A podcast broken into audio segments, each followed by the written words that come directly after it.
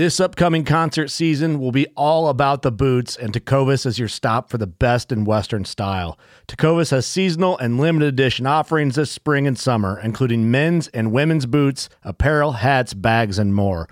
All Tecovas boots are made by hand in a time honored tradition with timeless styles that are always on trend. And Tecovas has first wear comfort with little to no break in period. It's hard to find this level of comfort paired with this level of style. Stop by your local Tecova store, have a complimentary drink or two, that's WCB style, and shop new styles. The smell of fresh leather and friendly staff are at your service. Many stores even have leather custom branding to make your boots truly personalized. And with regular live music and events, there's no in store experience like it. If you can't make it into a store, just visit tecovas.com. That's T E C O V A S.com. They offer free shipping on all boots, as well as free returns and exchanges, and ship right to your door. Go to tecovas.com and find your new favorite pair of boots today. Fishing like a local isn't just about catching fish. It's about connecting with the environment and the people who call it home. It's about hearing the stories and traditions that have been passed down for generations and sharing unforgettable moments with the people you meet along the way. Fishing like a local is having an experience that stays with you forever. And with FishingBooker, you can experience it too, no matter where you are. Discover your next adventure on FishingBooker.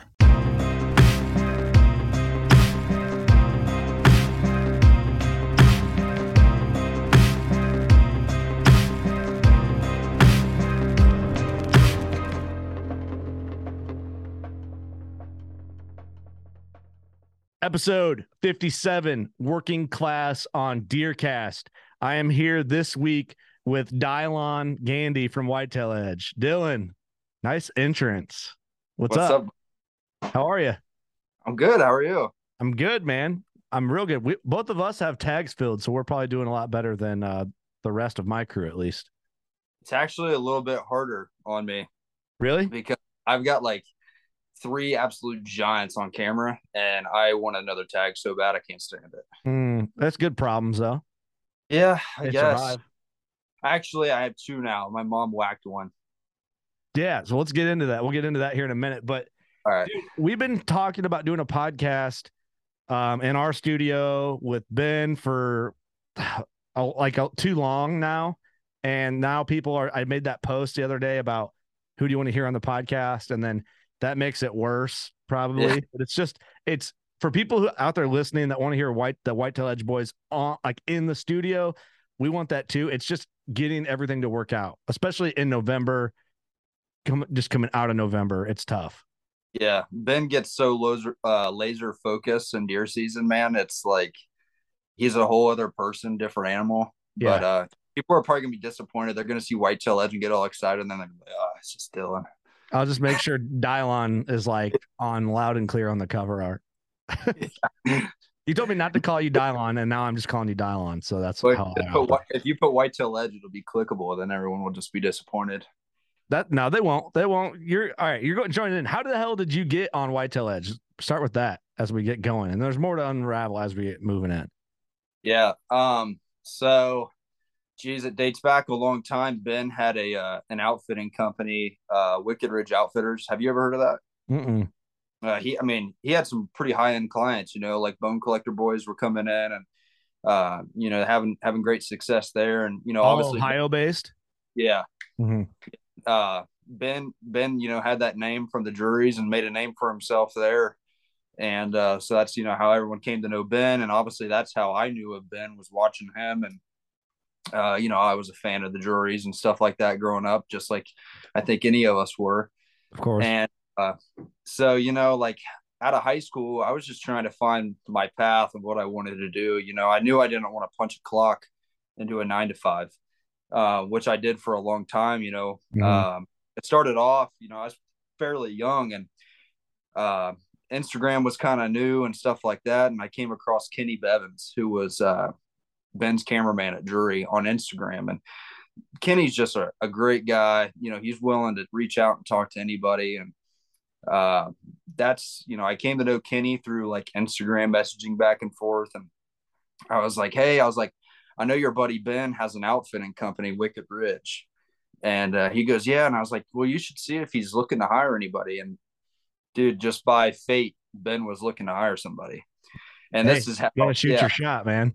Exactly. So, you know, I was going through the ringer of nine to fives and doing a l- whole bunch of stuff that I didn't want to do. And uh, Ben, I was able to get in contact with Ben. Ben reaches out and he goes, Yeah, why don't you come over to my place and, you know, we'll have an interview. So I'm like, All shit, it's happening. Yeah. Yeah. So I go and uh, meet with Ben, and we just clicked, you know, instantly, and met the family and stuff like that. They treated me like family, Mhm. and he hired me on, brought me on, and uh, I guess as you say, that you know, the rest is history. But you know, Yeah. there were so many, there were so many different curves and bumps along the way, you know, that kind of changed the trajectory of where I'm at now, and uh, you know, so I was helping with the outfitting and stuff, filming hunts. Um, long story short, I ended up going to Kentucky with Ben, filming a hunt uh, down at Austin Musselman's from uh, Homegrown Experience, and uh, ended up getting sick like shortly after, and you know, didn't know what the heck was wrong with me. I had zero energy, like heart palpitations, high fevers. Turns out that they believe I had Rocky Mountain uh, spotted fever from a tick. No kidding. Yeah. And uh, that turned into just about, man. Like it was health issue after health issue. Did it just Uh, like come out of nowhere or was like a slow, gradual? Well, at first, man, like I, I felt like I had a cold or something, you know, I felt like really run down, zero energy. And, uh, you know, I'm sleeping in, which Ben will tell you, like I'm a sleeper.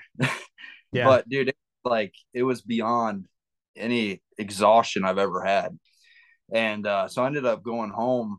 Um, I was staying with my girlfriend at the time, and uh, one night, you know, like I ended up wetting the bed, and I was like out of it, just passed out, like out of my mind, just crazy high temperature. And they took me in, and uh, yeah, they believe I had Rocky Mountain. So get out of the hospital was like a constant thing of like going back and forth to the hospital. I mean, it was scary on certain times. You know, they they were Yeah. doing tons of testing and heart rate going through the roof. I'm on blood pressure medicine to this day. Like it, it really uh screwed me up. Ticks are the devil, man. They're pretty sure that's what it was. Yeah, like so they ended up diagnosing it like as a fever of unknown origin is what they called it. But That's they comforting. I had a bite on me. And uh, when I was down there, Austin Musselman shot a absolute giant deer, but it was covered in ticks, little sea ticks. And uh, I I think you know I just didn't see that one, you know. And oh, uh, well, I mean, you can't. Some of them, you can't get it all, or you know I what I mean. It's just like you can't stress out about it. But I guess just shit happens. I don't know. yeah, I mean, there's nothing I can do about it now. It's it's whatever. I mean, it's not going to stop me from going out. You know, I pull ticks off me all the time. So right? Yeah. So what did it do? So- Ruin your stint with Whitetail Edge for a little bit. Ben's probably well, like, yeah. I mean, and again, it just felt like uh, it felt like God's timing. Really, I mean, it Mhm. I think his timing is perfect. And so what happened was, you know, I got sick. He had the bone collector boys coming in. I mean, it was early season Kentucky when I got sick. And, you know, that guiding season's about to really kick off and get full swing. He needed someone there. I couldn't do it. Like I was in and out of the hospital and uh, it was a hard decision, but I had to leave. Uh, it was the last thing I wanted to do. You know, I was working a dream job and young man. Well, uh, me and Ben always stayed in touch, you know, but Mhm. I started having a family, started having a bunch of kids, Right. and a bunch. yeah, went to work for my dad doing construction, man, and it just I hated it. Like I went through a pretty rough rough spell there. Like, you know, I just wasn't happy. Mhm. And Especially uh, from having a taste of like doing exactly what you wanted to having this something out of your control happen, and then now you have to go back to a nine to five. And Yeah. not that all nine to fives are bad, but anyone that's passionate about hunting, like we're hunting, we want to be working yeah, our passion. So Exactly. And you know, I think that's one of the reasons why I love podcasts so much. I ended up finding working class. mhm. You got like you already know, Kurt. I've done told you you guys kill it. You know, I appreciate don't that. your butt all the time, but you guys, you guys run the uh, outdoor podcast game. So Thank like, you. you know, I was constantly having uh, earbuds in because I think everyone just got sick of me talking about deer all the time. Probably. Yeah. any And, job, um, any day job I had, I'm like, yeah, everyone's like, dude, was this guy shut up? Yeah, I know. Well, it's, I mean, it's like it infected my brain, man. That's all I could think about, you know? Yeah. And um, so, like I said, you know, I stayed in contact with Ben. Um, you know, I kind of did some guiding and uh, ran a lease for uh, the boys at Major League Bow Hunter and, you know, Chipper Jones and Duff. And uh, I always kind of like tried to stay in the game, you know, and um, started filming my hunts like out of high school. So, you know, before I met Ben, I was, I was filming and I really grew in love with that. You know, being able to watch your hunts back and stuff was like, I always loved bow hunting and chasing a deer, but like it was like a whole other playing field, I guess, you know, that I like fell in love with it. Yeah. I just documentation and everything. And so I always did that. But, and like I said, Ben and I stayed in contact. So I had a giant show up on camera. Um, it was the first one that I filmed for Whitetail Ledges. I named him the sheriff. And um, I told Ben, I was like, hey, man, I got a big one on camera. You know, I'm still filming and stuff. Like, is it something you would want to use? And he was like, yeah. And um, I think I killed him within like five days. And then the footage was just epic. I mean, Yeah. couldn't have worked out better. And Ben, you know, Ben's like, well, I guess you're on the show. That's awesome. Yeah. And uh, so since then, you know, Ben Also, had- how cocky too, in a good way. Like that Yeah, Chandler I know. today is like, that's cocky. Hey, I got this big buck five days later. Hey, this footage is pretty awesome. Am I in or am I not in? yeah, Oct- yeah, it was October 3rd, man. And it was just like, it couldn't have worked out better. Mhm. Um, so, and he was a stud. But um, Awesome. so yeah, that's that's kind of how you know I ended up getting back affiliated with White Whitetail Edge, and since then, you know, I've taken over the social medias and kind of helping with marketing and stuff like that with Ben, and you know, traveling with and filming and stuff like that. Yeah. Yeah. And then you guys, I mean, we're kind of skipping ahead. You guys just launched your own podcast. Yeah, yeah, Like, the Whitetail Edge podcast. Yeah. That's awesome. How's that I going? Great, man. Well, kind of. It's all right. you know, geez, it's a lot to learn. And it wasn't like we ever want to become podcast based because we're always going to be video based. Um, you know, that's just what we do. But it was just like another way. Like, I guess there was a couple reasons why. You know, I've been trying to get Ben to start these for a long time, and it seems like every podcast that Ben is on, the the host reaches out and they're like, "Hey Ben, like this podcast is doing great, you know, like because of you." And you know, people just want to hear what Ben has to say. I mean, the guy is so knowledgeable; he knows so much. Yeah. Uh, you know, I just think he's such a wealth of knowledge. hmm So, you know, we release a season of White Whitetail Edge, but you know, that's only for like what one or two months tops, Yeah. and then we're out of content, kind of. yeah. And so there's so much you can say on a show, like a video format show. Exactly. So it was just like one other way for us to get some content to our followers and Mhm. you know, kind of show some appreciation to them. You know, they're always messaging us and asking like a lot of the same questions and stuff. So I just felt like it was another way for us to cover their questions and kind of give them content. Yeah. I like it. It's a great idea. And I feel Yeah. bad, like, you know, Ben hunts, I mean, not real close to where we're at, you know, I'm not blowing up anybody's spot, but like definitely drivable distance where we could have you guys in studio and we've been trying to make it happen. It just hasn't. It's Yeah, not as easy as people think. Like you can't just the hunting's good, we're hunting. We're doing we're hunters first. Well, you guys had uh you guys had some folks in and stuff like that, and Ben ended up leaving a little bit early, and then you know when I could have done something, you know, Devin and and Trey were there, I believe, and yeah It was just Yeah, so- crazy, crazy Yeah, time. oh man, it's all good. We'll we'll figure something out. dude so going talking deer hunting we will get that done so everyone that wants like a, a full length wcb off the walls beer drinking podcast that's going to happen i don't know how much beer you drink or how much beer ben drinks but we always find a way to get people to drink beer when they're here We don't really drink. I mean, we could pull, we could pour some coffee and some beer cans, I guess. okay whatever we got to do to make it work we'll just get you caffeined up and, and call it Yeah. good i feel i feel bad i'm over here drinking beer which it's like what, what's what else is new but there we You go. That's all right. Hey, we have a lot of people who don't drink on the podcast, but they uh we, we put out the energy and they get to match the energy. That's what really matters. Yeah, But we'll get into some dicey topics. I think when you guys are in, we talk about some stuff that can kind of get people hot, the listeners hot in a good way and interactive. Good at that. We'll think we'll think of some ideas on that one. It won't be hard. Ben's good at that. You know, a lot of people hate him because of the crossbow talk and corn piles. You know, but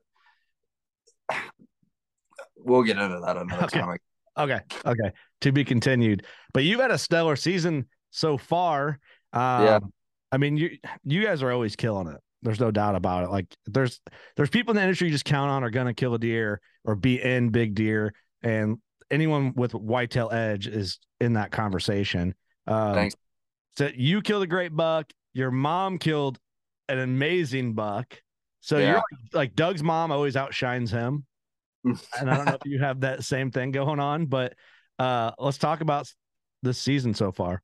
Okay, so yeah, um, the you know the Ben struck first. I can't remember the exact date on that, but it was two days before I killed.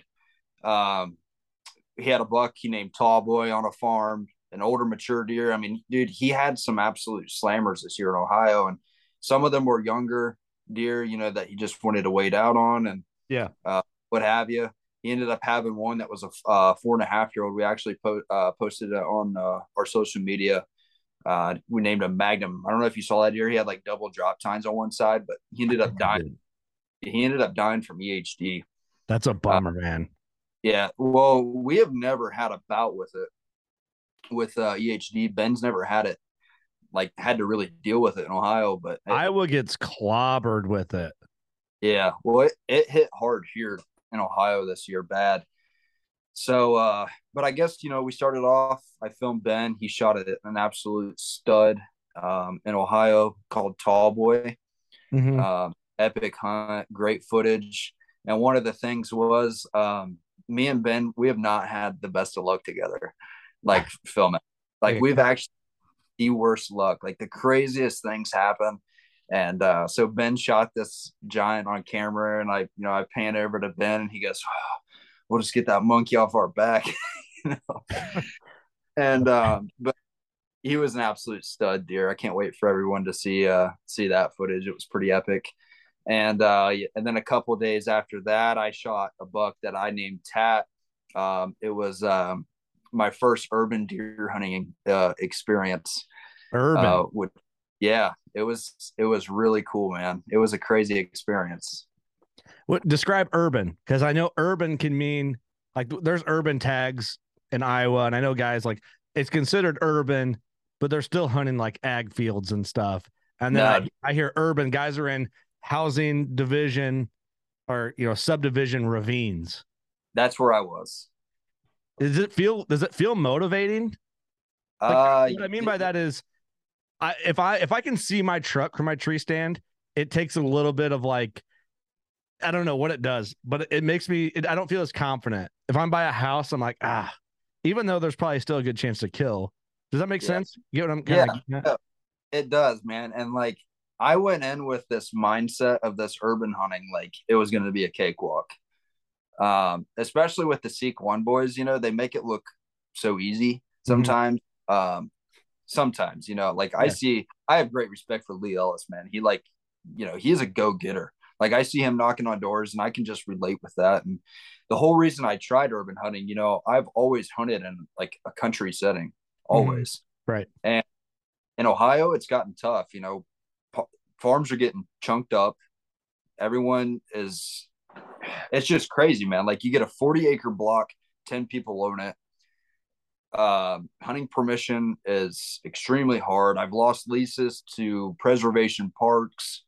Um, you know, can't even lease anymore. Like it's just, you know, I, I don't know. Like I've put so much time into calling people and knocking on doors. I mean, by the thousands. Yeah. I mean, my deer cast map looks like it has polka dot. I mean, like chicken pox, you know, Yeah. of all people that I've called. Well, dude, anything from Ohio to all the way over into probably Nebraska, that entire stretch, it's like impossible to find permission pieces. Public pieces are getting hammered if you if you're in or, or, or not into that. And it's just getting tough. Illinois is bad, but any mostly any state that you can get over the counter buck tag in, it's really bad. Yeah. Illinois, Indiana, Ohio, I think even Wisconsin has over the counter tags for non-residents. It's like Mhm. that everywhere. It's it's a I don't really know what to think of it. There's an argument in there somewhere. I don't know. To a point, it's kind of depressing. I It mean, is. you never thought, you know, when I was a kid, like I never thought trying to find a place to hunt would be so hard, but it's so much more to me than just a place to hunt, though. Like I want to find a giant, Yeah. and uh, I don't really like to take no for an answer. Like I'm gonna callous up my hand knocking on doors. Mm-hmm. if I do. Um, and you know, for the past three years, I've hunted on brand new properties. Yeah. three years in a row. Like that's it is what it is, and it's fine. Like like I said, you know, I'm not going to take no for an answer, but Well, the problem is what happens. That is is part of it because you're killing good deer on permission pieces, and then all of a sudden somebody's distant relatives like, "Oh, I want to hunt there now," and then you lose it. that sounds familiar. It sounds familiar. I bet. I've been Yeah. on that road, and Yeah, and what annoys me the most is like when you do that, you talk to people, man. I wish I had a piece like that. That must be nice. Like, are you doing any of the work to get Yeah. a piece? Like, it Well- doesn't just come. Yeah, go hunt there. I don't care about anything. Have at it. Take some Yeah. work. yeah. Well, I mean, that was like one of the big things. Like, you know, I posted some of my hunt, like some of my hunts on our YouTube, and I see those comments roaring in, like, no, if I had food plots like that, and like, dude, like you have no idea Yeah. what I've been through. Like Mhm. you have zero idea. So while you're sitting there typing, I'm gonna keep calling people. I'm gonna keep knocking on doors. I'm gonna find a giant, and you can just sit there and complain, I guess. You know. right. Yeah, get your backpack sprayer out and your hand rake and go put your own food plot in on whatever you have. And if you can't, figure out a spot and hustle and get your piece where you're allowed to do it. And then if you're not willing to do that, then you just can't say anything. Yeah, dude, I'll till a food plot with a fork. right. I mean, if you got to do it, that's what you got to do. I Yeah. mean, I have equipment now for the first time in my life. And is it equip dude? It's equipment that is um very budget friendly. It leaks. I got, you know what I mean? It, but I've but I've done it though. We've all done it. Like Yeah. I put food plots in with a steel rake before. Yeah. Well, dude, when you uh when you get the keys to a brand new New Holland or something one day, you're gonna appreciate it so much more. Oh yeah. You know, just like Ben, man, I see like Ben all the time. He's like, dude, like I've been there where you're at, like you know, because sometimes I do. I get frustrated. I get Mhm. frustrated by getting told no, and like you know, I kind of get down in the dumps a little bit. But he's like, you, I've been there. Now Ben owns some ground and stuff like that. So you know, it's inspiring for a guy like me to know like he came from exactly where I'm at, Yeah. and that oh, it is possible. I can Well, under. I think it's easily forgotten and that like most of these big time guys or uh, big legendary brands or big buck killing brands in the outdoor industry all came from humble beginnings. They weren't just like a lot of these guys, I would say most of them, it's not daddy's money. Yeah, You know what I mean? It's built, they built their success through hustle and hard work. And whether it's working in another construction business and then funding their side hustle, which is their hunting content project, they're doing the work. It wasn't, they didn't just walk on to what you see Mark Drury kill right now. He didn't just have that and have has always had that yep, the same way like you're always working to evolve like if you're putting food plots in with a fork right now in 15 years you're like man i'll have a tractor by then because yeah, i'm working hard for something hopefully but you never know right that's kind of what Yeah. if you did know you probably wouldn't work as hard dude. If I didn't have the tractor though, I'd still do it. Like, Yeah. it sucks more no doubt yeah, for you're sure. doing. But this When- goes when you're- back into you we're going back into you hunting urban so we're Yeah. bringing this back we promise but i just Yeah. wanted to get on that a little bit it's always good combo Well, I think it's just it's so important, you know. When I, I it frustrates me to see those, you know, those keyboard warriors talking that crap, and it's like, dude, you wouldn't do half the things that I do to get to get access, you know. Like, Yeah. Ben all the time, he's like, geez, dude, he's like, I can't believe like how many, you know, properties you've picked up this year, and it's just like I like to cast a big net, Mhm. you know. Um, You and I think almost like like I see what Ben goes through as a landowner now too, and there's definitely some some cons to owning land. You know, whether that be neighbors. I mean, you're putting so much into that property you own, and the variables are just stacked against you. I mean, you know, so there's definitely some big cons to owning land too, and I I kind of like where I'm at right now, honestly. Yeah. You know, it's like getting permission and stuff. But yeah, let's get back to the urban deal and why I even gave that a shot. You know, like I said, I always hunted in the country setting. You know, I was having a lot of bad luck losing leases, losing permission properties. You know, year after year, there was a lot of turnover. And uh, so this year, you know, I started looking at DeerCast maps a lot. Uh, they're one of our our sponsors now at Whitetail Edge, which is super cool. You know that that Ben is working with the Drurys again and stuff like that. But um, yeah, yeah, makes perfect sense. Yeah, looking at DeerCast maps, that's a huge tool in my arsenal as a as a guy that's looking for permission, and um, started looking at those properties that a lot of people are overlooking. I gave up on the big properties that are hundred acres over, and I started looking at those tens, those fives, I started looking at this property's connected to this big farm. There's a nice funnel coming into this little spot here. Started moving cameras here in the summer. Started doing a lot of glassing along with mm-hmm. the door. And dude, I was able to find some some really nice deer this year. And uh, I met a guy. I'm not going to say his name. I'm not going to say which police department he works for, but he runs an an urban deer hunting division. He knows mm. uh, who he is. So I appreciate you, buddy. Yeah, shout out to him. He knows. yeah. So um, you know, he starts talking to me about it, and I'm like, man, like I've been wanting to try it. You know, I'm gonna go all in and started started looking for properties. He kind of helped me a little bit, and I ended up finding a big deer. Um, he was, I don't know where to go with this, but like, so I went in with this mindset that it was going to be easy mm-hmm. uh, kind of you know taking taking candy from a baby type deal. Why and is that? Why why did you think that? I don't know. You know, those deer you think are so used to people, and your scent's not going to matter. Yeah, they're like uh, drinking out of kiddie pools and shit. Yeah, my access, my access is going to be under the swing set. I'm going to go down the slide and get my stand. right. Yeah. Yeah. You know. Yeah. Go so, through the hopscotch set up there on the side of the house. right. That's why that's what I think when I think urban hunting for the most part. Me too. And Uber to my spot.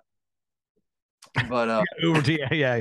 Get out. Yeah. Thanks. Yeah. Right. But so yeah, so that's kind of what I was thinking. Yeah, like this is gonna be a walk in the park. No pun intended. yeah, right. but um, so I ended up getting access. Uh I found this deer. Um, I knocked on one door, it was a no and I got three properties that surrounded it. Mm-hmm. One of them was in a different city, and uh, another thing is like I had to go through the police department. I had to jump through a bunch of hoops, archery proficiency test, you know, full background check. There's a lot of stuff I had to do that would probably weed a lot of people out. Yeah, like guys with neck tattoos aren't hunting in the city. Yeah, you you would be like you wouldn't be occur. Like you can't go in the backyard. There's kids around. I'm like, all right, I tried. so the crazy thing about this deer was um, I, I had him on one camera, but I realized the deer's moving a lot. So I got permission across the street. But the thing was, it was right on the city line. So this deer was going from city A to city B all the time. So mm-hmm. I through another police department and so I could hunt the spot across the road. Interesting. Okay. Yeah, I mean, I don't think I could ever have another story like this. You know, in the ass. It sounds like, but it was, but it you know definitely worked out and was was good. But um, I was hunting pretty close to a house. Um, had this deer pretty frequent throughout the summer. Um, ended up getting a Novix hung up in there. Well, you know, three four weeks before the season opener. Um, season opener, if I remember right, it was pretty warm. I kind of stayed out. Does the uh, urban season open the same time as just like normal season? Yep. Okay. Yep. yep. Um, and so I ended up filming Ben. We got that deer done, and I was making a move on on my deer. You know, and the fascinating part about the deer was um, I had to give him the wind 100% because I would like that parcel was so small that I couldn't move around or else, you know, I would be infringing on other people's property. God, how weird. Yeah, I mean, it was just so my access and where my stand placement was was I was set up to where if that deer came behind me, he was going to be walking in their yard and really exposing himself. Mm-hmm. And what was happening was this deer was coming, he was bedding up on this ridge uh, south of me. And he was overlooking the neighbor's house. He was sitting high up on a ridge. He was overlooking the neighbor's house and he would work his, his way north, stage up in this area perfectly where I had my tree stand before feeding out in this big grass field. Mm-hmm. Um, literally off of a freeway in between a residential road. Um, there just wasn't a whole lot of room for like me to move, but I felt like my access was perfect. Right. And if my scent game was on point, I felt confident I could beat this deer. But watching the cameras, he would only come in on a northerly type wind. So are we talking saying that, you know, like you say you had to give him your wind. What are we talking like because I'm trying to wrap my head around. I'm now picturing like tight housing subdivision. You're in these people's backyards. Like I don't, I'm not picturing a lot of woods in here. But like, what makes this buck spooked from somebody in their backyard versus spooked from you just another 30 yards in your tree? Well, so and it, I like it too specific. Don't give your spot away, but no, no, I won't. But so where that deer was bedding up on that ridge, he can see that whole neighbor's house and what's going on. I mean, you'd almost like to think that these deer kind of know people's schedules, like okay. what what's what's normal and what's normal out of like what's normal and what's not normal out of these people. So like, let's just say at my parents, for instance, they live in the country setting, but they have a big hayfield right by their house that you know their driveway runs right beside. Mm-hmm. So if they're like out by their driveway or out by their house, the deer that are in the hayfield, they'll just watch them and they're fine. But if you were to get in that big maple tree right in the middle of that hayfield that's 40 yards on out, you're going to scare them every time. Yeah. So those urban deer, they just know where it's normal for people to be and for them not to be. And that's my perspective of these city deer was uh it was wrong. It was like, like wind doesn't you probably thought wind doesn't really matter as much because they're just always smelling people and dogs and everything yeah. Like but what yeah. they're not do is smelling somebody that close or maybe up in a tree. Yeah. And I I really do. I mean, obviously deer can tell a difference in that. Yeah. And this deer was old. I mean, this was the first year I hunted this deer. So I didn't know exactly how old he was. I was gonna age him with the jawbone, but I just never did. I was just got lazy. I don't know why. I wanted to know how old the deer was, but yeah, I just did. Yeah. So, and just to explain this deer real quick, like he had a weak side, one big side, points everywhere. Uh, he ended up having 25 scoreable points. Yeah, just super cool deer. Um, but he had an injury. Uh, let's see, it'd be on his left hoof, affected his right side. His right side was weaker, but um, yeah, big swollen up hoof. I mean, it was kind of nasty. Mm-hmm. But um, so anyway, back to my access. You know, he was betting on this ridge. He could see the neighbor's yard. He was sitting up high, and then he would work his way with the wind uh, north wind right in his face. He would come and he would sweep out into this grass field. So he would stage where I had my stand. And so I realized like the pictures I'm getting, he's only coming in on a northerly wind. Mm-hmm. And that's it. And so opener comes, we get a north wind and he daylights. That's the only time he would daylight, I should say. Like he would you. still, but he would only daylight on a north wind. I got you. And so season comes. I don't know which date it was, but um, a north wind comes. I didn't hunt. I just wanted to see what would happen on that north wind. And sure enough, he daylights. The next two days are going to be a north wind, northerly type wind. And you know, pressure's rising. DeerCast says good. Like it's it's gonna get good. Ben kills. I go out the very next day. Um, I got this three year old super eight point, just beautiful deer come in. Um, comes in downwind, kind of knows something's up, but you know, like I'm I've taken my scent elimination to a whole other level this this season, knowing I, I'm gonna have to give this deer my win. And uh, so this three year old eight point comes in, I get the pass with him. He stages up in there and ends up working his way to my right out of my life. And uh, he comes back in from the right like right underneath me and working his way directly downwind. So it was a uh, or northwest wind that mm-hmm. night. Grass field off to my left, the one that you know was like a destination feed. So northwest, eight point gets right here, probably 15 yards from me. I got this all on video. I'm self filming, and uh, I look up, and Tat is out in that grass field, like on the edge, and he's scent checking everything before he, you know, comes in and stages in there. And um, I'm like, oh man, you know, this eight point is 15 yards from me, and I don't know if he caught me moving. You know, I'm trying to.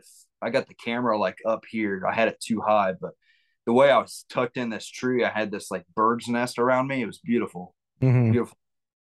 But I had to have the camera a little bit higher, and so I don't know if he saw me, but I mean, dude, he just had me pegged, and I'm like, man, like the only crack I could possibly get at this deer, and this freaking eight point's gonna ruin it for me. Mm-hmm.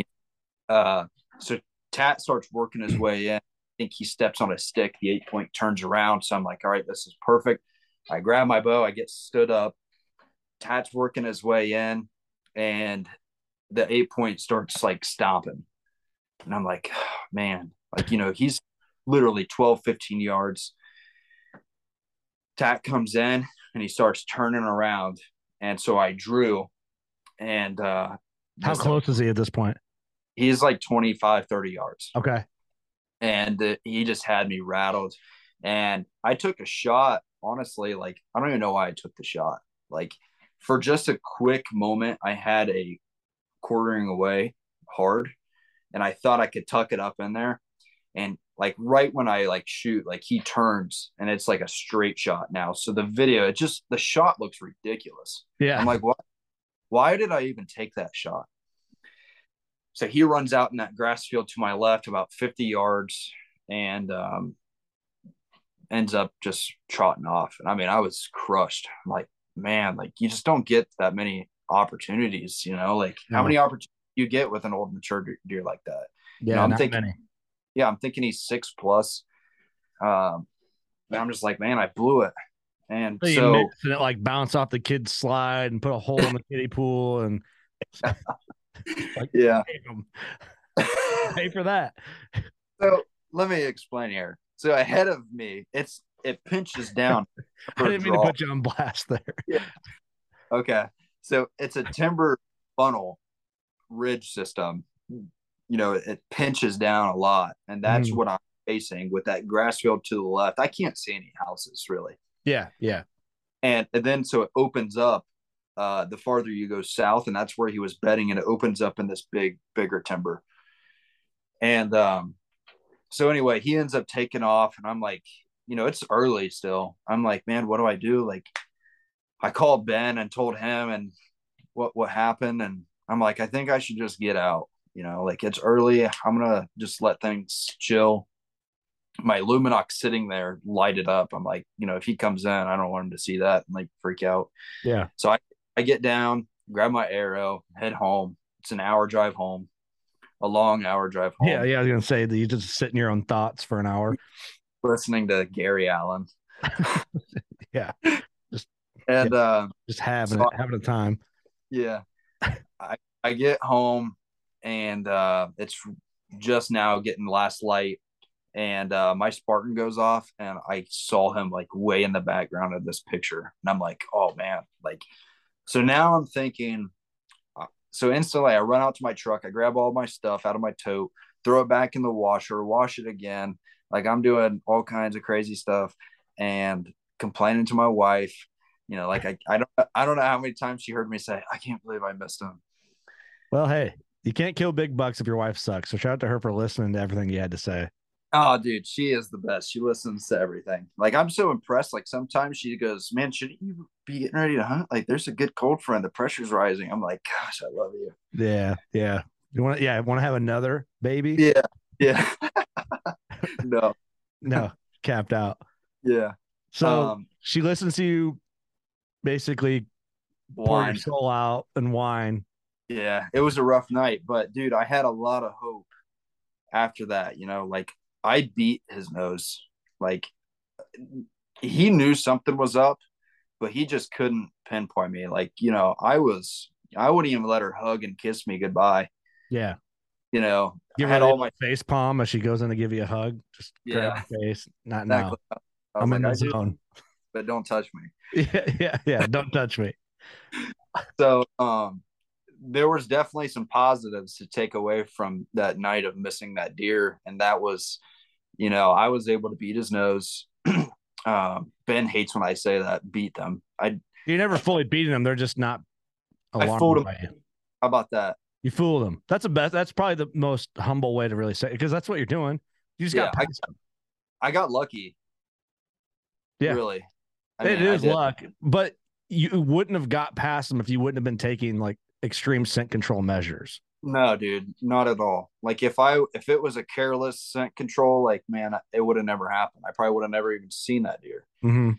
So that night, I washed all my stuff again, um, hanging it outside for the night.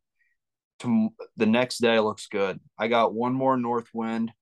Um, it switches from a northwest to a northeast. Um, so I'm like, let's go. You know, I got that can I got that picture of him at last light. Probably too dark for footage, and that's you know that's the main goal. If I'm not going to get footage of him, I'm not going to shoot it. Mm-hmm. But um, so you know, definitely some pros to take from it. I gear up for the next day, go back out, get out nice and early. Um, switches to a northeast this time, and dude, he comes in from my right this time. Mm-hmm. You know, just straight downwind again, and um, not to like pump product, but I had a Black Widow. I, you know, we use Black Widow uh, deer scents, and I have this dominant buck scent, and I'm just pumping it. And I did that the night before too. But I mean, I probably used a whole bottle between the two nights. I'm just pumping this dominant urine, you know, just trying to do anything to, to fool this deer. He comes in from my right, completely downwind, and it takes him like 30 minutes to work his way in, dude. And it was like Wow. the longest 30 minutes of my life. He was super on edge. How far was he? I mean, I know he's slowly working to you. Like, but when you first see him, how far is he? Well, he was betting on that ridge again. He walked the top of the ridge, and the first time I saw him, he was probably like 45 yards. Okay. So he was just, dude. I mean, he was just taking his time, staging in there. Yeah. is what he was doing. And um, so I'm like, I don't think I've ever been so rattled by a deer. You know, like you grow so obsessed with a certain deer. You know, Yeah. you, you spend so much time and effort with that one deer. You're trying to do everything right. You've got so much invested. Like when it when you finally see him and it's about to happen, like I'd rather it just happen fast and get it over with. I- I I would too at times. I'm pulling up the picture of your deer here so I can stare at as you're talking. I you know I that's a good that's a topic for when you guys are in studio, like come in fast or come in slow. But yeah. I don't know. Anyway, I'm sorry. No, you're good. I, I, I like to happen it happen fast, but dude, this buck had me so rattled and frazzed, you know, from missing him the night before. Like I'm already in my head a little bit. Yeah. you And I shot my bow that that that day before I went out. It was a it was an evening hunt, so you know I spent the day shooting, and uh, I was completely dialed and ready. And uh, so 40 yards, he's staging up in there. I know he's going to come in. He's just taking his time. I've, I've got great footage. I'm self filming still. He's coming in with two other bucks. Uh, you know, it's still early. It's, I think, I think it was September 28th I killed him. Oh, I think. gee. Ohio, Yeah. you're in, well, wherever state you were in, opens Yeah, that early. Yeah. This season, it, it was, it's always the, uh, what is it, the last Saturday of September. Oh, I don't know why I was thinking. I I think I knew that, but I was thinking you guys open October one. So it opened on the 24th. And I shot him on either the 28th or 29th. I can't remember. Damn. Okay. I, I in my head, for some reason, I was just thinking this was October, but okay. No, so it always opens on that last Saturday of September, and it just happened to fall on the 24th this year, which was like really early. Mm-hmm. It was like, so you know, they're still kind of bachelored up. Like, and the reason I say that is because I got comments. I posted a little reel, and I posted uh, that video of him coming in on our YouTube, and they're like, "Oh, this is high fence. Look at all the other bucks with him and stuff." I'm like, "No, dude, like." Or they said like what kind of zoo are you in and stuff like that i'm like well, really good zoo. A lot of Yeah. deer in this zoo, actually. the midwest and it's early so they're kind of still grouped up but Uh, okay. Okay. so he comes in with that eight point that was in there the night before with him Yeah. and uh so i've got a good three-year-old deer that's got some good senses on him along with this older buck that i already missed you know he's already kind of on alert he's coming in he's taking his time really just you know downwind ex- 100% i'm pumping that dominator spray and uh he ends up coming in to 20 25 yards roughly and um stands there forever facing me.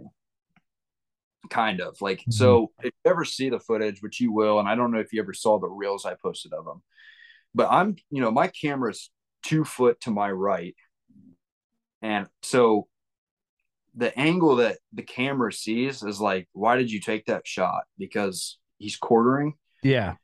but with me sitting two feet to the left, I'm seeing something totally different than what this camera is seeing. And the whole time, you know, 25 yards, it's a chip shot. I'm sitting there debating, like, you know, what I'm seeing is lungs exiting what liver maybe Yep. coming out. It's like lethal shot. Yeah, for sure. And for six and a half minutes or so, you know, I'm like debating, like, do I take this shot? And finally, like, I make it up in my mind, like, dude, if this deer just decides to turn and just walk out of my life, like, I couldn't, um, maybe I won't have a shot again, which Yeah. I probably would have. But, you know, I'm not going to take the chance. If I've got a lethal shot at 20, 25 yards, I'm probably Yeah, going to take it. He's right there right now. Yeah. So I had to clear some branches. I made some adjustments from that night before. I noticed that I was going to have to stand up to shoot, but I trimmed some branches and stuff out of my way as I got sat in there so I could sit down and still have this nest of, you know, cover and foliage around me Mhm. because you know I felt like standing up I was kind of exposing myself because there was kind of a bare spot in the tree so I wanted to make sure like I could sit down and shoot Yeah. and uh, so I was going to but then like he had his head down and so I was like well I'm just gonna stand up and so I stand up everything's good I go ahead and pull back and it's like he was just he goes back like this to bite you know bite on himself he's gonna scratch himself and i was like oh my gosh you know he just exposes everything Yeah. And uh so i let one fire dude and i actually spine shot him like it was so weird because it doesn't look like an extremely high hit but um he did duck a little but you know i mean i still made a bad shot it was still high Mhm. but I did spine shoot him. So he drops, and I'm like, oh my gosh, got to get another arrow in him. I get another arrow in him and uh, killed him. So, like, the spine shot and stuff was like, dang it. Like, I didn't want to do that. Yeah. But you never want to do that. But Yeah. So it kind of like ruined my excitement at first. But, you know, Well, walking up. a spine shot will kind of knocked the wind out of you because all you think about is another arrow. Yeah. Yeah. I mean, you can hear me in the video. I'm like, no, no, no, no, no. Yeah. You know? Yeah. But, um, yeah. So I was able to get another arrow in him. And, So he ran zero yards. yeah, well, he actually crawled like 15 yards. Yeah. And Like, that's that's worse. You're like, dang it. Oh, I know, dude. It looks it looked bad, you know, but like yeah. But hey, you you got to get another arrow in him. Like that's the number one priority right after that first hit. footage footage went out the window. I was like, I'm gonna get another arrow, and I'm like, I'm not gonna follow this deer as he's like trying to crawl. No. Yeah. Good on you. I got a quick arrow on him. Hurry up and got down. Like all the cameras were like left rolling. You know, I'd care less at that point. I just wanted to make sure you know he was taken care of. And Yeah. so, but um, yeah, dude. It and the body was just enormous. I was like, holy crap, he was a giant man. That's awesome, dude. That's So awesome. It was it was special, man. It was quite the urban experience, and you know, I learned a lot about those deer in particular. You know, Yeah. I just like I said, you know, I just thought it was going to be a whole lot easier, and it turns out it wasn't. You know, and Yeah, no, that's good. I'm glad I know that because I had that. I kind of have that. Not that thought you know killing a big buck anywhere is not easy, but I kind of had that perception as well, a little bit, not knowing. Yeah. Well, then being around all those people and stuff, I mean, it's kind of hard not to Yeah, have that perspective, and I totally get people that are probably going to end up bashing me on the video and you know saying, but you know, I, I was so open about it. You know, I every time I went in there, I was like, "This is my urban spot. You know, this is what I'm going to be doing in here today." And um, you know, kind of leading up to it, dude, he had some trees in there that were just giant, just shredded, and you know, all of a sudden yeah. that makes you a little excited. Everybody but, in the uh, subdivision's mad because all their fresh plant tree. so yeah. you, when you to get them out of there, did you like, hey, you know, knock on Brad's door? Can I borrow your lawnmower with your mulching trailer so I can go in and get them out so I don't have to drive my. you know, I mean? no, it was a pretty short drag. Um, called a buddy and he came out to help me load him up and you know so that's um, awesome man. Congratulations. Thank you. Yeah so he had 25 scoreable. I'm not trying to brag but it was my biggest year. That's 25 awesome. 25 scoreable points just stuff everywhere. I mean it kind of reminded me of um uh devon's like barnacle buck. Yeah yeah. All the bases points. are just crazy. all over the bases. It just made them really cool um chocolate horns and stuff like that. And uh, Buckmasters, you know, like a true like gross score. The, they scored him at 178. Yeah, a little bit. Looking at the picture you got of him. He does have a lot of crazy, like crazy curved up hook points and stuff like that. On that weak side, he's got like these devil horns. It looks like like a pitchfork almost. Like, yeah, I don't know. Super cool. He's just very unique. Old hog, dude. Yeah, very cool. That's a very unique buck. That's awesome yeah, he was awesome. So uh, the footage was amazing on the night I missed him and the night I killed him. So tons of history on the Spartans and stuff. So I'm just super excited, you know, for everyone to show that or you know see that. You know, yeah. I work so filming and documenting everything all summer long. Like you're gonna see me knocking on doors like crazy. And when's this episode launch? Roughly, uh, we try to launch our episodes like July. You know, okay. like right, right when everyone's getting excited about deer season and putting cameras out and stuff like that we yeah. like to kind of you know stoke no, the fire. Sense. Yeah, makes sense. That's right. When our pod, like you know, you see that in the you'll see that too because you're a uh, you're a podcaster now. Yeah, you'll see that with the download numbers. Like right now, they're good, and then they dip, and then they get July. They just start throttling up again because everyone's, you know, I stay in all that stuff because we live it. But there's a lot of guys that throttle out and then throttle back in. Yeah, so you'll see. But me, I'm searching for content all year long. You know, I'm just I'm a student of the game. I want to learn as much as I can, and podcasts are, you know, one way to you know learn so much. And you know, it's almost like you you listen to these podcasts and different guests. You know, like you've had so many knowledgeable guests on, and there's just a plethora of information out there to where you could really create like a monster. You know, you're talking, you're listening to what Mark Drury's tactics are, and you hop over on this podcast, you're listening to Lee Lakosky's, you know, yeah, you can really create like a monster of this guy's tactics and take this guy's. It's almost like Space Jam, those little aliens, and take. yeah. Well, and that's what blows my mind. And I'm not like calling anybody out specifically, but there's like so. There's two categories. We're pushing time here, so we might have to do your mom's story here at the studio when you come here and talk about how she killed a bigger buck than than you. But no, it wasn't bigger. it wasn't. It looks it looks massive. I thought it was. But um, well, we'll just say that for the sake of the podcast, right? But yeah, we do need see, to talk about that deer though. Yeah, for sure. Well, yeah. You see guys that are well, there's people who started podcasting that already had a name in the space, and there's people who started as a podcaster, as pod started a podcast and just didn't have a name anywhere else before that. And the majority of people who started the podcast, I don't know, I don't say even the majority. There's a lot of guys who have podcasts that don't kill deer that try to educate on killing deer, whether it's them telling you how to do it with no results. They walk the walk, they don't talk the talk, but then all their guests walk the walk and talk the talk. But you kind of look at that, you're like, man, how come how come you've never applied all this information you've gotten from guests over X amount of episodes in your own deer hunting? Yeah. So, to me, it kind of it blows my mind. Like you just have no results, but you're taking the best classes you can take in this topic. Exactly. You have a degree as a doctor, but you just never figured out how to actually be a doctor. It's like, what are you doing? I've met that doctor before. right. It's like, what, what, what did you do all those classes and spend all that money for and, eh, you know, dedicate all that time? And you're just like, you never applied anything you learned in your classes to actually being a doctor. No one's going to go to your practice. Yeah. I mean, still do that with, with hunting content. Yeah, no offense to any of those people, but I mean, that's not the podcast I want to listen to. I want to listen to, Oh. Right. You know, like I want to listen to people that have been there, done that, and I want to listen to their guests that have been there and done that. Like, I just don't want to listen to people that are either below me or like that sounds terrible. There's no good way to talk about it without ca- sounding a little bit like an a hole. A little bit. I just I, I want to learn from the best. Yeah. That's the best way to you know put it. Like Yeah. there's like I said, you know, there's just so much information out there, and you know, like the Whitetail Edge podcast, for instance, like no one's gonna want to listen to the Whitetail Edge podcast unless Ben's on it. I, dude, you're you're you're not giving yourself enough credit. Well, I'm just saying, like no one knows who.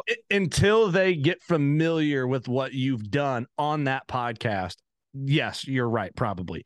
But as people listen and get familiar with who- who you are, you know what you're talking about. Obviously, otherwise this story would have been so lame, and and I would have been like, this guy's full of shit. But until people get that and become regular with it, dude, you got to think. Our podcast, nobody knew who we were. Episode one. Yeah. we didn't have a Ben or a Mark Drury to co-host us until they were like, "All right, you're good." Now we're taking off the training wheels. Yeah, It's just a hustle. That's all it is. Uh, it it does give you motivation though, you know, to become that person, and obviously, like I want to have. I'm not a 200 inch butt killer by any means. I'm not Yeah. saying that. Me neither. I'm still like kind of in that. I'm still in a stage. You know, me and Ben Rising and Mark Drury and stuff like that. Like we're in different stages. I believe almost like you and I are probably in that same stage still, where you know, like we're not going to let a good four year old 160 walk past us. Probably. I can't do it. It's tough. Yeah, I'm not going to do it either. Yeah. Like there's still bucks that are too tempting for me that Ben would let walk, but For it's just like this is all part of the process. Like 100%. you know, my wall doesn't look like Ben's.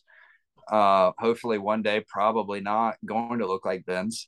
Yeah. But like, you know, Ben was in that process too at one point where, you know, he wasn't going to let four year old 160 walk either. Yeah. You know, sure. so uh, I'm still building a resume, but I want to listen to Same. the guys that the resume, like Ben Rising or Mark Drury, like people that have really figured this out. Like we can take their tactics and create a monster. Hundred percent. And I guess what I was getting, there's guys not building a resume that are still trying to be like they are building a resume. I guess like guys can be good talkers with no results, and that makes their show probably listenable. But I like to know, like when I support someone's brand, whether it's outside the hunting industry or in it, I want to know the person with the brand Yeah, sure. if I'm into drag racing and this guy's a really good talker and he's telling me all about drag racing, and then I look into him to like, oh, cool, I want to learn about this host. I enjoy his show. If I found out he doesn't know anything about drag racing, nor he's never even drag raced, He's never won a race. then why the hell am I going to listen to anything that guy's got to say? Now, it's different too. Like, I, there's a lot of ways to slice that, and there's a lot of debates and a lot of arguments in there. But I think it's, it's fun conversation. That's it. It is. It is. So Just saying. And then another thing, you know, you can listen to all these people and try to create that monster, but there's still stuff that you have got to learn on your own. Like there's so much that I have learned just on my own from failing. Like, dude, carrying a camera in the woods and self filming is so hard. mhm. there's so much there's things that you're gonna run into and whether it be your setup or what happened and you're gonna like you're just gonna know next time well i'm not gonna do that i'm gonna have it set up here but you know those those variables change and it comes with experience that you're gonna learn things along the way from maybe nobody can teach you Yeah, you know sure. there's it all comes down to experience It- real experience. Absolutely. I agree with that. So let's talk. We're, we're running short on time, but I want to talk about your mom's buck real quick. I do too. So we'll make this short. Uh, mom is pretty new to hunting. I I think maybe five, six years of hunting. Mhm. They own acres. My parents do. Um, mom, you know, has cut her teeth just like any of us have, and trying to, you know, she's just learning. She's learning as much as she can. She's a pretty good student too. Um, but uh, so we had a buck this year. You know, she's never shot anything real big, like some dinkers actually, Mhm. but you know, it's all part of the process again. It is. She she skipped a couple of steps this year. Um, so I had this buck show up on the Spartan this year, and um, I think I had him last year, and I'll, I'll have to look into this, but um, super tiny body, huge, huge rack, 14 points, kicker off at G2, tall tines. I'm like, dude, this deer is serious. Like, Yeah. this deer has genetics that you'll never see again in your life. Knowing for sure, like this deer's three, there's zero doubt this deer's four. Like his I'm body's just the reel you posted of the deer right now while you're talking about this. tell you can tell he's three. right? Or I are mean, you looking of her sitting with it. Oh, okay. So if you look at my Instagram, Kurt, like I think the night before I posted a real a trail cam video. Yep. Look how slender he is. He, I'd say he's three or just a slim, slim four year old. Yeah, but dude, like you if I show you other videos, I'll text them to you after this. But I'll show you some other videos. You're like, dude, no doubt that deer is three. Okay. Yeah. I mean, he So- does, he doesn't look heavy bodied. Yeah. And I'm thinking like I don't know. We're gonna have Buckmaster score him up, but um I'm thinking he's like 70. Dang. I can see that. Look at this. He's got points all over, man. Jacked. 70. So let's just say he is 70. Let's Yeah. say he's let's say he's 160 at the worst, which I know he's bigger than that, but He's bigger than 160. let's say he's 160 at three. Dude, it was it's scary to know what that deer could turn into. yeah. Right. Right. And I need to, I need to look more into that Buckmaster score system. I don't know much about it, to be honest. It's just a true gross score. Like that's all it is. Okay. It's it's uh no deductions. That's I mean that's all it is. Yeah. That's how they should be scored. That's a stud, dude. Congrats to, Yeah, which there, you know, on that there isn't a ton of deductions. I mean, there's the kicker and you know what what have you, but I love his frame, man, and everything. He, he's not, he don't have a weak point on him. no. So um definitely probably the biggest three year old I'll ever see in my life. I showed Ben and he goes, dude, I've never seen a three year old that big in my life. Yeah. Um I feel and so does Ben, like that deer could have been the next world typical record. Like, At six or something, five and a half, six and a half. dude, like it's no telling what he would be next year. But Can't Anyway. that, it's cool to think about, but yeah. That's cool, man. That's very Yeah. cool. She does So- she what she shot? Does she understand like the oh, magnitude of what this is? yeah well you know i told her like this deer is going to be the next world record and stuff like that but you know she's new i couldn't expect her to pass that deer up the neighbors are hunting him they only own 30 acres like you know that deer is going to get killed probably For sure. I and uh you know she, she ends up shooting it. I'm at a um, my daughter's friend had a birthday party. I look at my phone there's eight missed calls from my mom. I'm like i call her She's back. either hurt or something happened. she's like yeah. she's like where have you been? Look at your phone. So i look at the text and you know she propped her phone up in a tree and took a picture of her with this deer. I'm like no you didn't mom. You know so we, we over there and yeah she totally understands like what this deer was and um, she sent me a picture of it skull capped last night and i was like that's a stud she goes i never thought you would say my deer was a stud That's so awesome, man. That is Uh, so she- awesome. she totally gets you know what she shot so yeah i'm super her but you know what that what that deer could have been was is special. And then just here real quick, we might have some uh my dad is after a giant, probably 180. That's we've had he was five in 2018 and we had a picture of him. Mhm. And he came, dude, he is a giant, probably 180. Uh, and then my brother's getting ready to come in town, and I got like a 170 for him. So like No it could kidding. be a banner year for the Gandys. That would be cool, man. That would be cool. If that happens, you guys need to do like that classic. Here's all our mounts on the barn photo. Some people love and hate those. I think they're cool. But Yeah. as a family, you have to do that. Yeah, dude, not too many moms out there shooting 170s. No, So, not many. Not many at all. Maybe Doug's mom, but that's about it. right. We need to do a Maybe- mom's podcast. Yeah, that'd be cool. It'd be dangerous. We'd Yeah. be getting a lot of comments about everybody's moms, and I don't know if we want that or not. Probably uh, not. We don't really want that. well, dude, where can people find you? Where can people find Whitetail Edge? All right, so you can find me easily, and probably most of my content on Dylan Gandy underscore Whitetail Edge. Uh, that's Dylan with an O. Um, and then uh, Whitetail Edge, Whitetail Edge official on Instagram, on our Facebook, YouTube. Uh, we even got a TikTok, um, and then the Whitetail Edge podcast. Cool, awesome, yep. man. Well, thanks so much for sharing those stories. Um, I love what you guys are doing. You guys are killing it. Looking forward to get you, you and Ben in the studio. The WCB. We don't really have an official name, honestly, but uh, just get you in the WCB studio. Good. What's that? I think just leave it at WCB studio. Yeah, that's what it is. Yeah, yeah that's what it cool, is. cool, man. Well, yeah. Thank you. Great story. That was a really good buck story. I'm glad to hear you didn't put a hole in the kiddie pool um, next door or uh, ruin any games of jump rope or hopscotch or anything like that in your urban hunt. Me too, man. I appreciate you, Kurt. I appreciate you, buddy. Thanks for the support, and I, I, will be there to help you with your podcast anytime you need me. For the record, been so helpful. I really appreciate that, man. You're you're a great dude. You are too, buddy. Well, I appreciate you. Everybody, thank you so much listening, watching, supporting us, supporting Whitetail Edge on DeerCast as well. Um, if you don't have DeerCast or you're listening just on the WCB side of things, what are you even doing? Get the app, support us, support the Drury, support Whitetail Edge. You know what to do. Go shoot a giant. We love you, and we'll see you next week. Peace.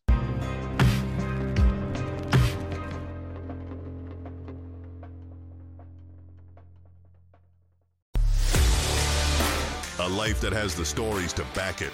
A life to be proud of. It's a Winchester life. Yeah, baby. Six eight Western. A mule deer, baby, right there. Tune in every Tuesday at 7 p.m. Eastern on Waypoint TV.